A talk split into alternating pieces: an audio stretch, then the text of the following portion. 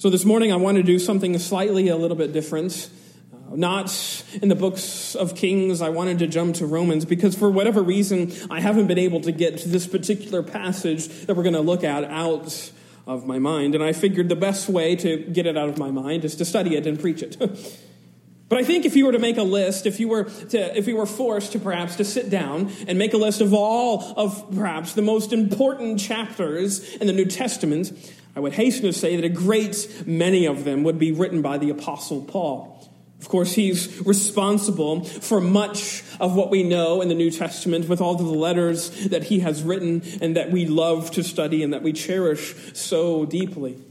And I think it's there's perhaps a lot of reasons for that. He was used mightily by God, but I think also too that Paul's letters and writings just are reverberating and echoing with just the most loud notes of good news, perhaps in all of Scripture. He's known as the apostle to the Gentiles, but also the apostle of grace, and I think for good reason.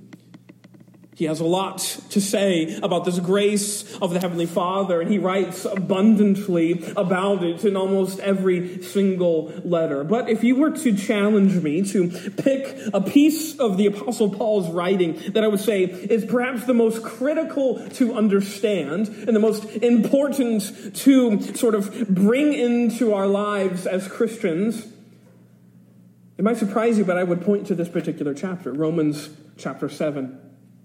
It's an, a fascinating chapter. One might call it eye opening. Maybe perhaps you would even call it, if you read it straight through, you might even call it eyebrow raising for some of the things that Paul proceeds to talk about. If you put yourself in the minds of perhaps a first century uh, sort of churchgoer, uh, some of the, uh, the sort of assertions that Paul is going to hear make in this chapter about the law is definitely eyebrow raising. This idea that we're dead to it, this idea that it is no longer uh, sort of our dominator. These were scandalous notions that Paul was talking very insightfully about. But even here in chapter 7, he augments all of that talk about the law with some even more excruciating confessions about himself. And actually, all of which, at the end of it, you might be going, Is Paul saved?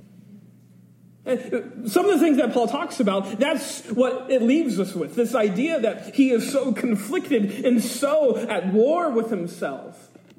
You know, we say and question his salvation sort of tongue in cheek, but it's somewhat startling to hear this honesty come from the Apostle Paul.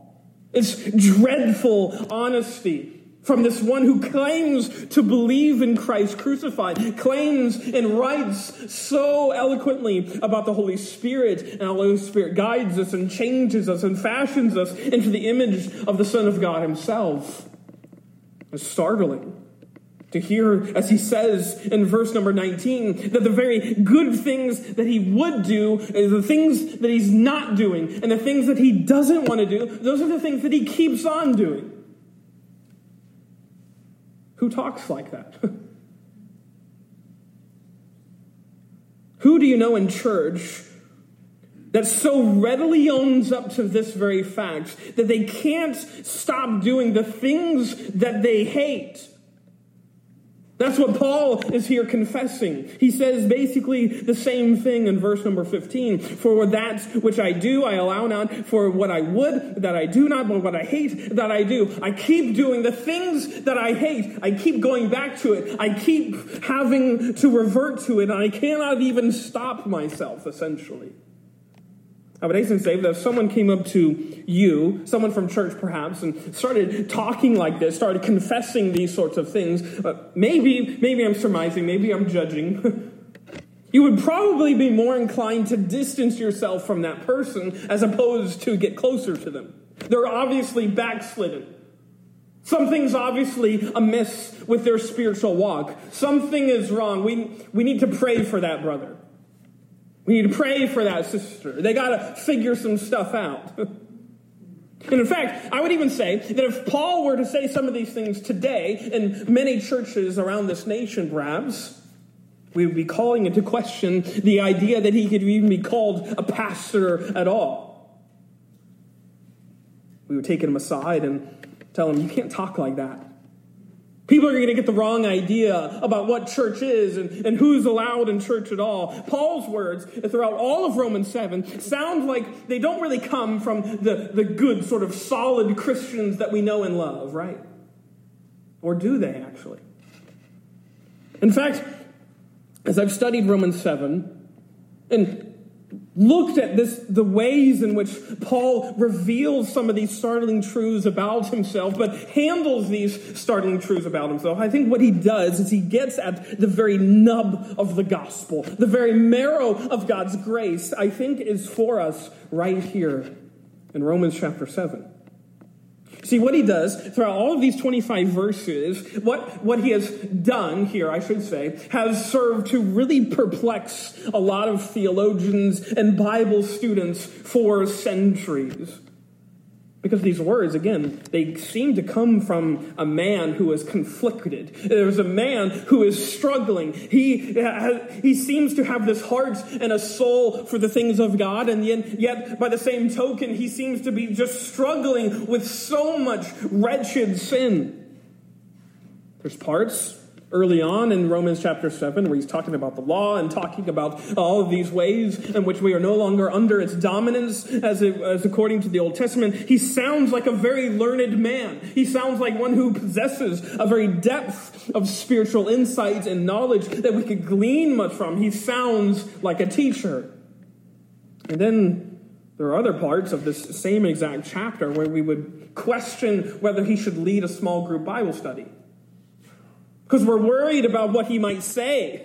We're worried about where his faith is and where he is in his spiritual walk and all those sorts of things. And all of that stands in very stark contrast to even the surrounding chapters within Romans itself. And in fact, I would say one of the most interesting, befuddling sort of aspects of Romans 7 is simply its placement within the letter.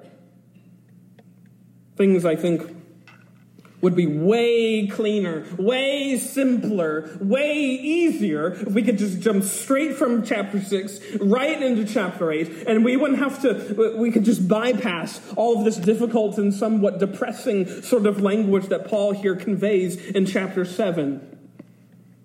Then we wouldn't have to try and explain why he sounds like such a different man.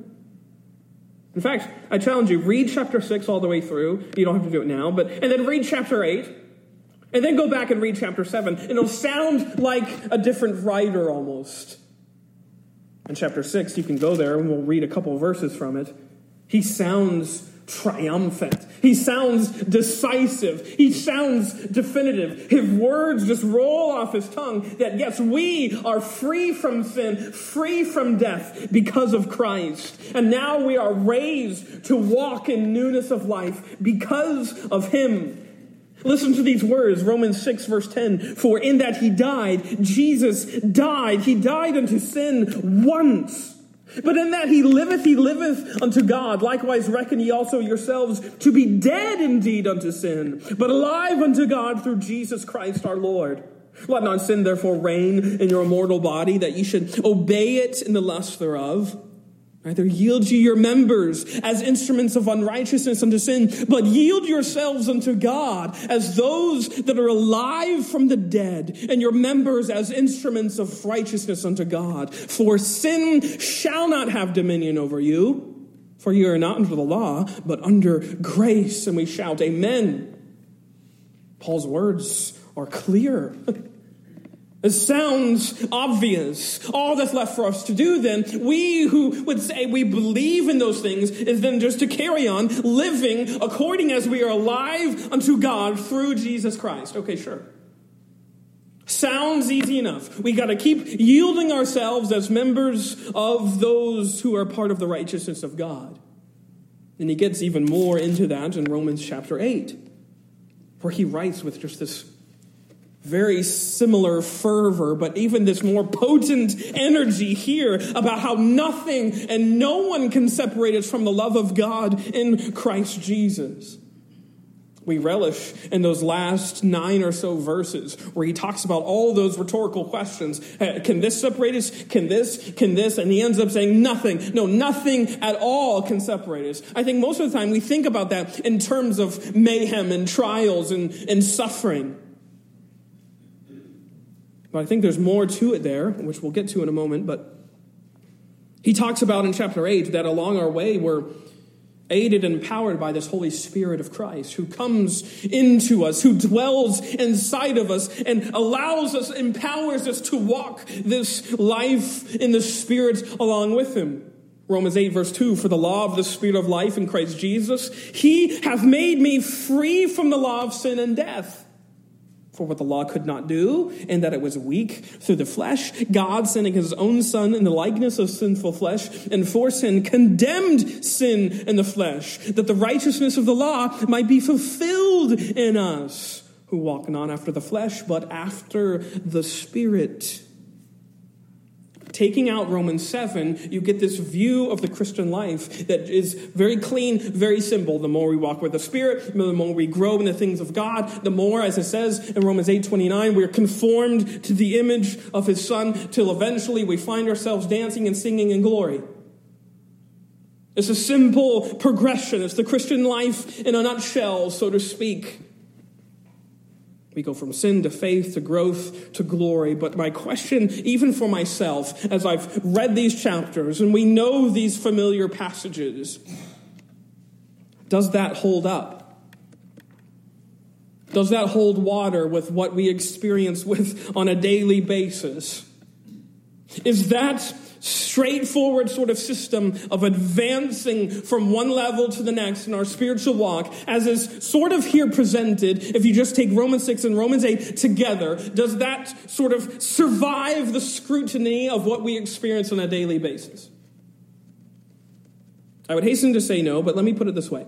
Imagine in your mind's eye the trajectory of the Christian life. What does it look like? Just picture in your mind's eye, all the different sort of checkpoints, if you will, of what would make up a life that is inherently Christian. What do you see? I would hasten to say that if you were to put your, uh, not just your, but the most often depiction of the Christian life, let's say we're going to put it on a graph. You know, we're good at using Excel. We can use a graph. We're going to graph it out. What does it look like? It looks like a line that looks like this slanted upwards. We're going, we're marching on towards Zion, right? It's a line that is perfectly straight as we go from sin and death to alive in the Spirit by grace and by faith. That's the picture that we often have. It's a view of the Christian life that I think sometimes sees faith and faith in Jesus as, as we progress in holiness, right? We're progressing and we see these sorts of things almost as levels that are waiting to be achieved by us. maybe you've never said this before. Maybe you've never thought this before, but maybe you've carried it out. I'm, I'm a level two Christian. That person in the back, they're a level one Christian because they're sitting in the back. I'm a level nine Christian. I've led, read The Purpose Driven Life 40 times. we don't perhaps use that language. But how often do we carry ourselves in that way? I'm this level of Christian. You got to get up here on my level. We see the, these sort of advancements in holiness as sort of accomplishments and crowns that we can achieve for ourselves as if we are the ones who are accomplishing it at all. We twist this sort of message of, and I would say even the beauty of discipleship in sort of this game of competitive righteousness, where we end up thinking that we have somehow achieved something or accomplished something that those around us haven't. And then, obviously, the, the obvious loser in that game, if that game exists, would be anyone who identifies with Romans 7. the struggler. No, he's, he's a level one Christian. He's been demoted. He's struggling with the things that he hates. How can he, how can he claim to know Christ at all? How can he claim this name of Jesus? Again, maybe we would never be caught dead thinking those things. and we shudder to even think about them. But isn't that often how we live and carry ourselves? We see perhaps a fellow churchgoer making increasingly worse decisions.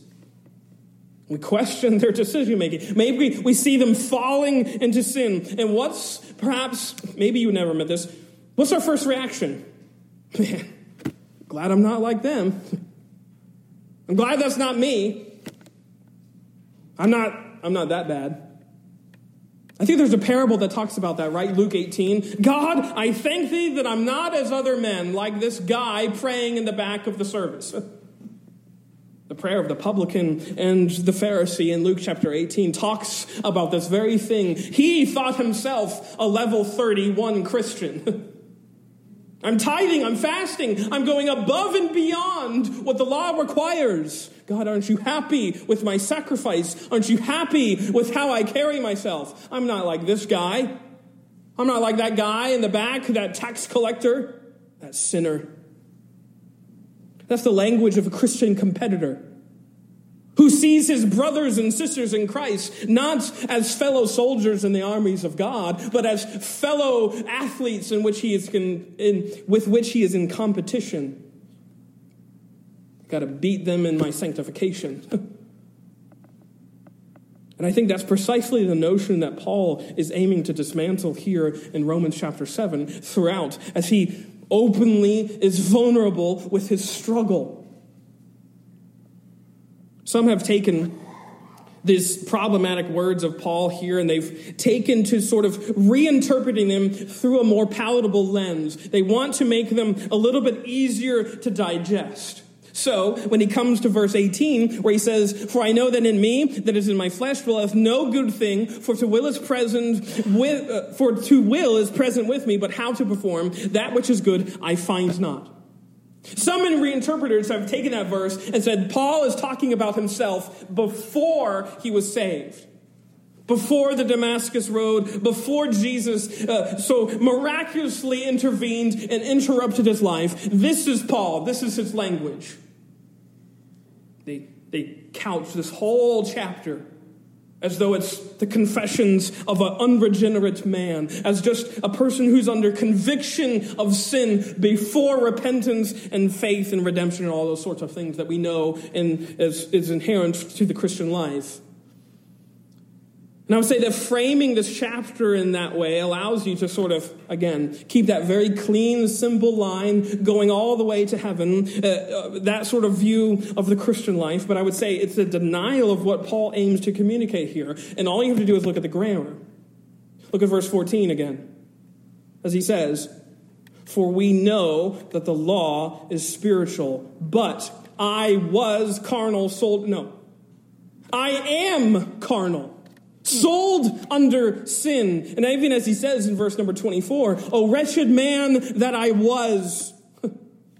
no, O wretched man that I am, who shall deliver me from this body of death? All of the confessions here that Paul makes, even these troublesome ones, these ones that we raise an eyebrow and lean in and say, Are you all right, Paul? He's making all of them in the present tense. He's describing his current life. Not the actions of a past former self before he knew Jesus, before he knew what the Bible said and Jesus, this I know, and all those sorts of things. He's describing his life right now. I am carnal. I am wretched. I am a mess. That's what he's saying. He's writing this letter, he's putting it in pen, no less. I can't, I can't get it right. Even though he knows all that Christ accomplished for him on the cross in the gospel. Just read chapters 5 and 6 of Romans. He knew what Jesus did. He talks about it so robustly and so eloquently and so excitedly. And yet, even still, he has to confess here in verses 15 and 16, he's still plagued with this inescapable body of sin. As he says, For that which I do, uh, I allow not, for what I would that I do not, but what I hate, that I do. If then I do that which I would not, I consent to the law that is good. Because he knows, as he says in verse 17, that sin dwelleth in me. He can't seem to get out of his own way. And he hates it. He is struggling and he hates it. He keeps doing the things that he doesn't want to do. He knows what the good book says. He knows what little good boys and girls in church do and should do and not to do. And yet, as he continues to say, for the good that I would, I do not, but the evil which I would not, that I keep on doing.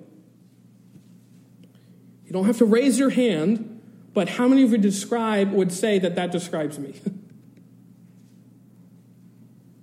The things that you know are a part of what it means to be a Christian. You cannot seem to get around the, to doing them. And the things that you know you shouldn't be doing, you keep on doing. You don't have to raise your hand, but how many of you would say that that describes you this morning? Before you walked into church?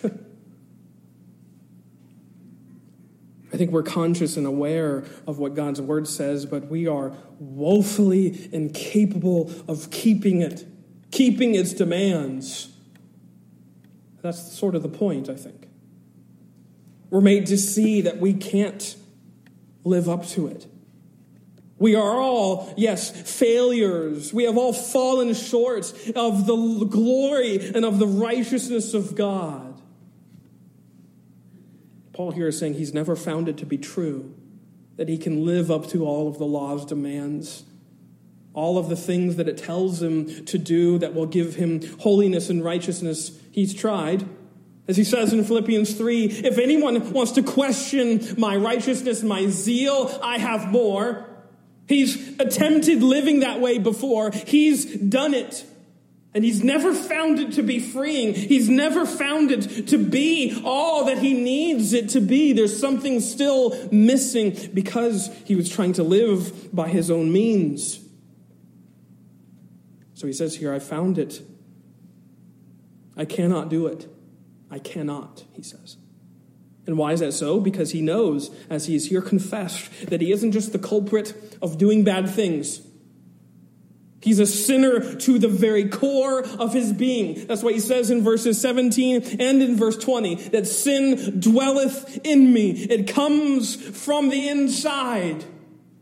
And he's already proven it. Romans 5:12, wherefore as by one man sin entered the world and death by sin, so death passed upon all men for that all have sinned. And he's basically saying we're all in the same boat.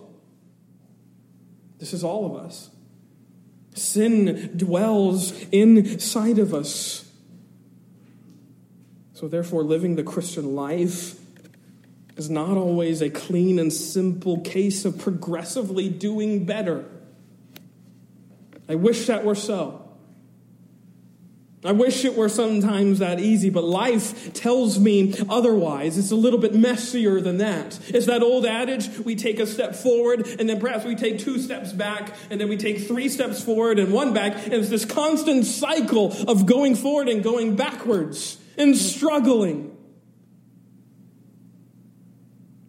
The message of the gospel, I think, even as Paul is here saying, was never accompanied by promises of clean and simple living. Actually, in fact, I think as he's here evidencing for us, the gospel message of those who believe in Jesus Christ as their Savior is in fact an invitation to a life of conflict, a life of tension. If you don't like tension, I don't know what to say to you. I guess more grace to you.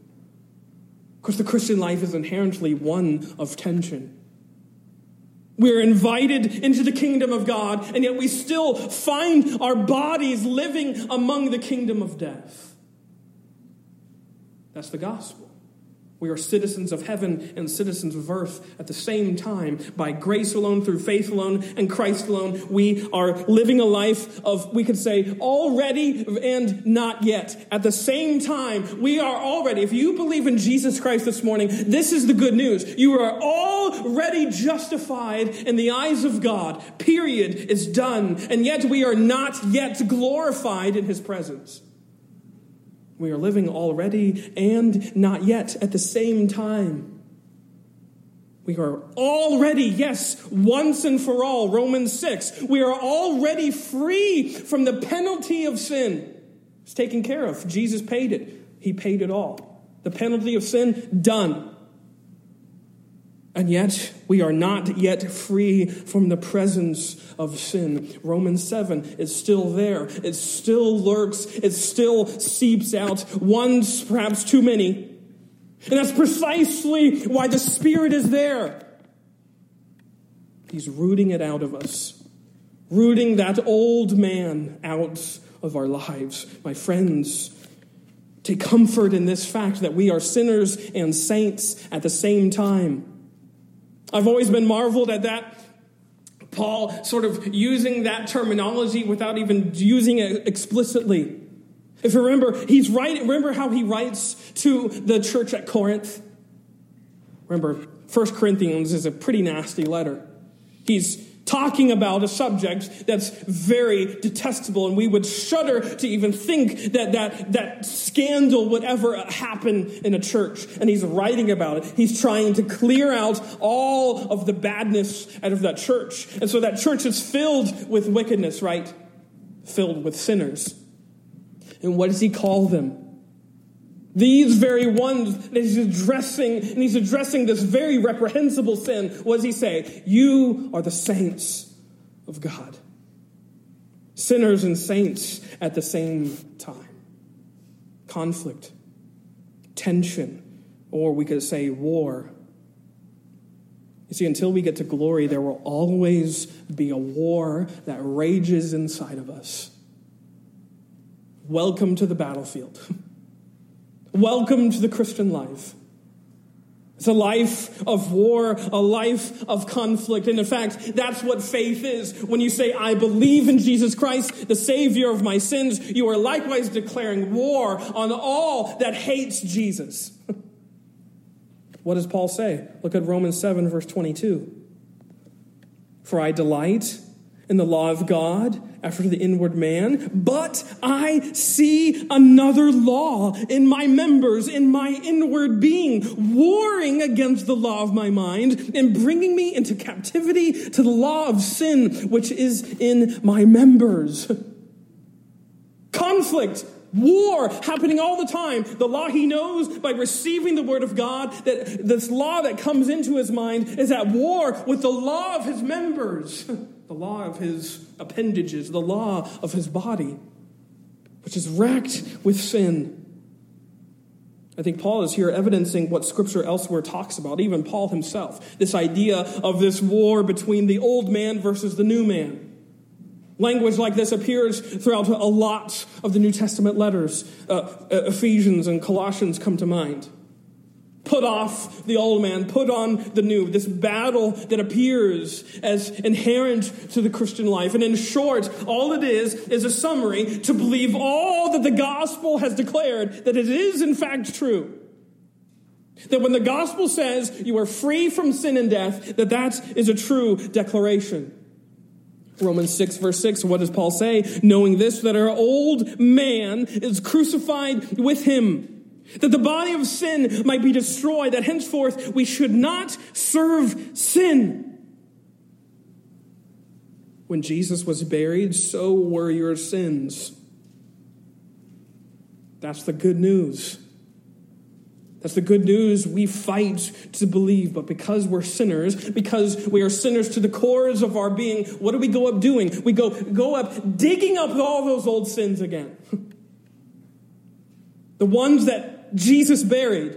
We go digging back up, trying to relish in, trying to think that those are what is going to satisfy us. Those are the things that are going to fill us. We keep going back to that grave that Jesus walked out of, so to speak, back to that life of slavery and sin and death, and we keep doing the things we hate. We essentially keep putting handcuffs on.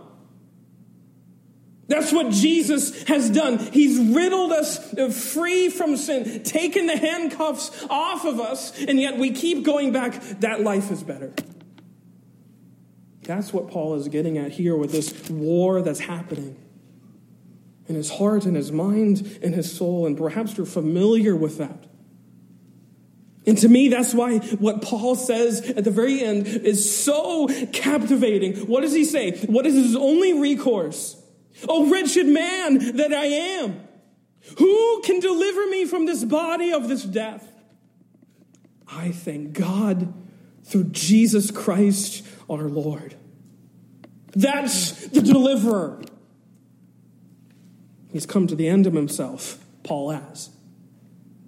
Nothing has worked Nothing he's tried has gotten to the roots of his issues. He keeps struggling, he keeps making progress, and he keeps falling behind. He keeps struggling. He's come to the end. Who can rid me of this? Who can rescue me of this? I cannot help myself. I cannot make myself holy or righteous or good or anything. I've tried umpteen different things and it doesn't work. Stench of sin still clings to him like clothes that you wear around a campfire. They still smell like smoke a little bit. There's still that, that stench in the air that you can't get rid of. And that's Paul. I can't get rid of it. But in fact, this language is even more violent than that. The Romans, as you might know, they were torture experts. If you read lots of annals of history, it almost seems that they took great delight in torturing their criminals and torturing those who are against them. The Romans did. Of course, they perfected the cross. They perfected, if you can use that language, crucifixion in very cruel and sadistic ways. But they even had this other practice, some Roman authorities did, where in order to punish a murderer, what they would do was take the victim, the body that they had murdered, and they would strap it to the murderer's life. Arm to arm, back to back, waist to waist, legs to legs. The murderer would walk around, a criminal convicted of murder, yes, he would walk around with the very person he murdered shackled to his back. Shame and, of course, disease would quickly follow as the rotting corpse would almost meld into the life of the still living murderer. So those last days would not just be looked upon in shame, they would be stinking of putrefaction. Horrible image.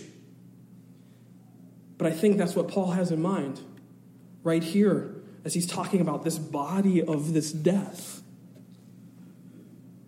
That's the life of sin that he cannot shake. He cannot get it off his back. No matter how hard he tries, he's walking around with this body of sin that he's crumbling under the weight of. And he's tried everything. He's tried this many devotional books. He's tried getting up at 5 a.m. to read all of the scriptures that he can. He's tried journaling. He's tried praying. He's, he's tried all of these disciplines that are good and right and healthy, and he can't seem to evade or elude this body of sin that is literally crushing him. And if that's you, this is for you, this passage. If you've tried meeting the demands of righteousness on your own, if you've tried and failed and tried and failed again to battle this constant onslaught of sin in your hearts and life, sinner saints, God in Christ is your deliverer this morning. Like Paul here says, in and of ourselves, no hope. Wretched man that I am, who can deliver me? I can't deliver myself. And you as well have zero ability to rescue yourself from that sin that is so there. It's always there. It's inescapable. We're shackled by these bodies of death. You know what our only hope is? Our only hope this morning and forever is in a God who miraculously takes on a body of his own to die a death of his own in order for you and everyone else who is dying.